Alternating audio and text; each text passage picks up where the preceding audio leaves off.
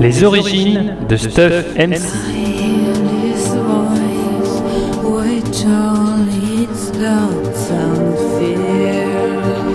Romance spécial anniversaire Pommecast de Pomme 24.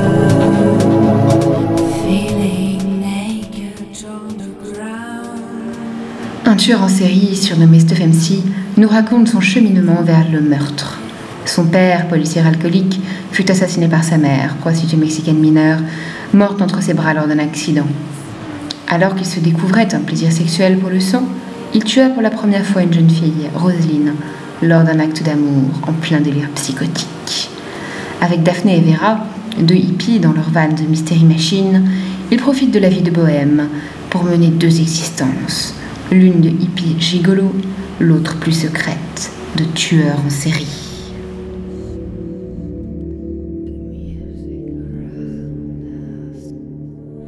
À me relire, je me rends bien compte que les plus pervers d'entre vous aimeraient sans doute bien que je leur raconte au moins un meurtre.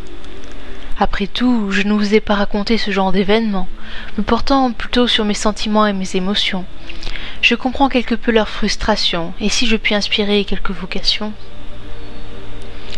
Après la mort de Roseline et ma cavale dans la Mystery Machine, sous le semi-faux nom de Stuff MC, je suis d'origine à Max Stuff, rappelez-vous.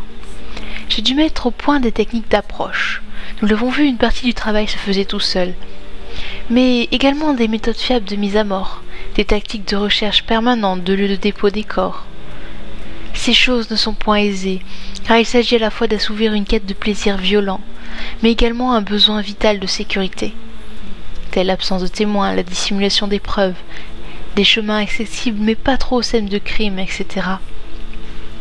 Dans ces cas-là, je conseille de bien compartimenter son esprit, pour ne pas commettre d'erreurs, sous l'émotion, ou inversement perturber un moment de plaisir avec des pensées saugrenues.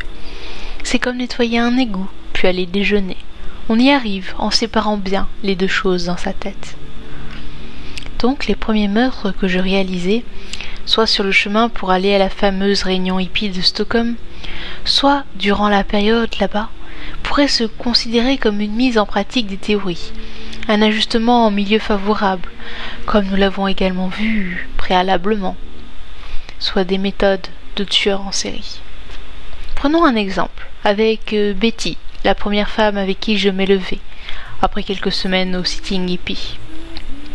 En fait, elles étaient quatre filles et un garçon, à partir avec nous du rassemblement de Stockholm chacun voulant être déposé sur ce qui devenait de fait notre parcours. Lors de la première nuit, la première partouze, n'ayant pas peur des mots, et que Vera et moi jouions à partager nos orgasmes mutuels au milieu des autres corps dénudés à l'arrière du camion, je remarquai qu'une des filles, Betty, ne prenait pas part à notre orgie. En tout cas, pas avec toute l'énergie que les autres femmes mettaient clairement à l'œuvre.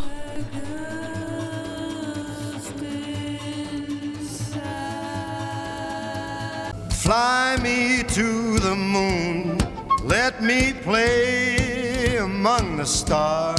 À suivre. In other words, baby, kiss me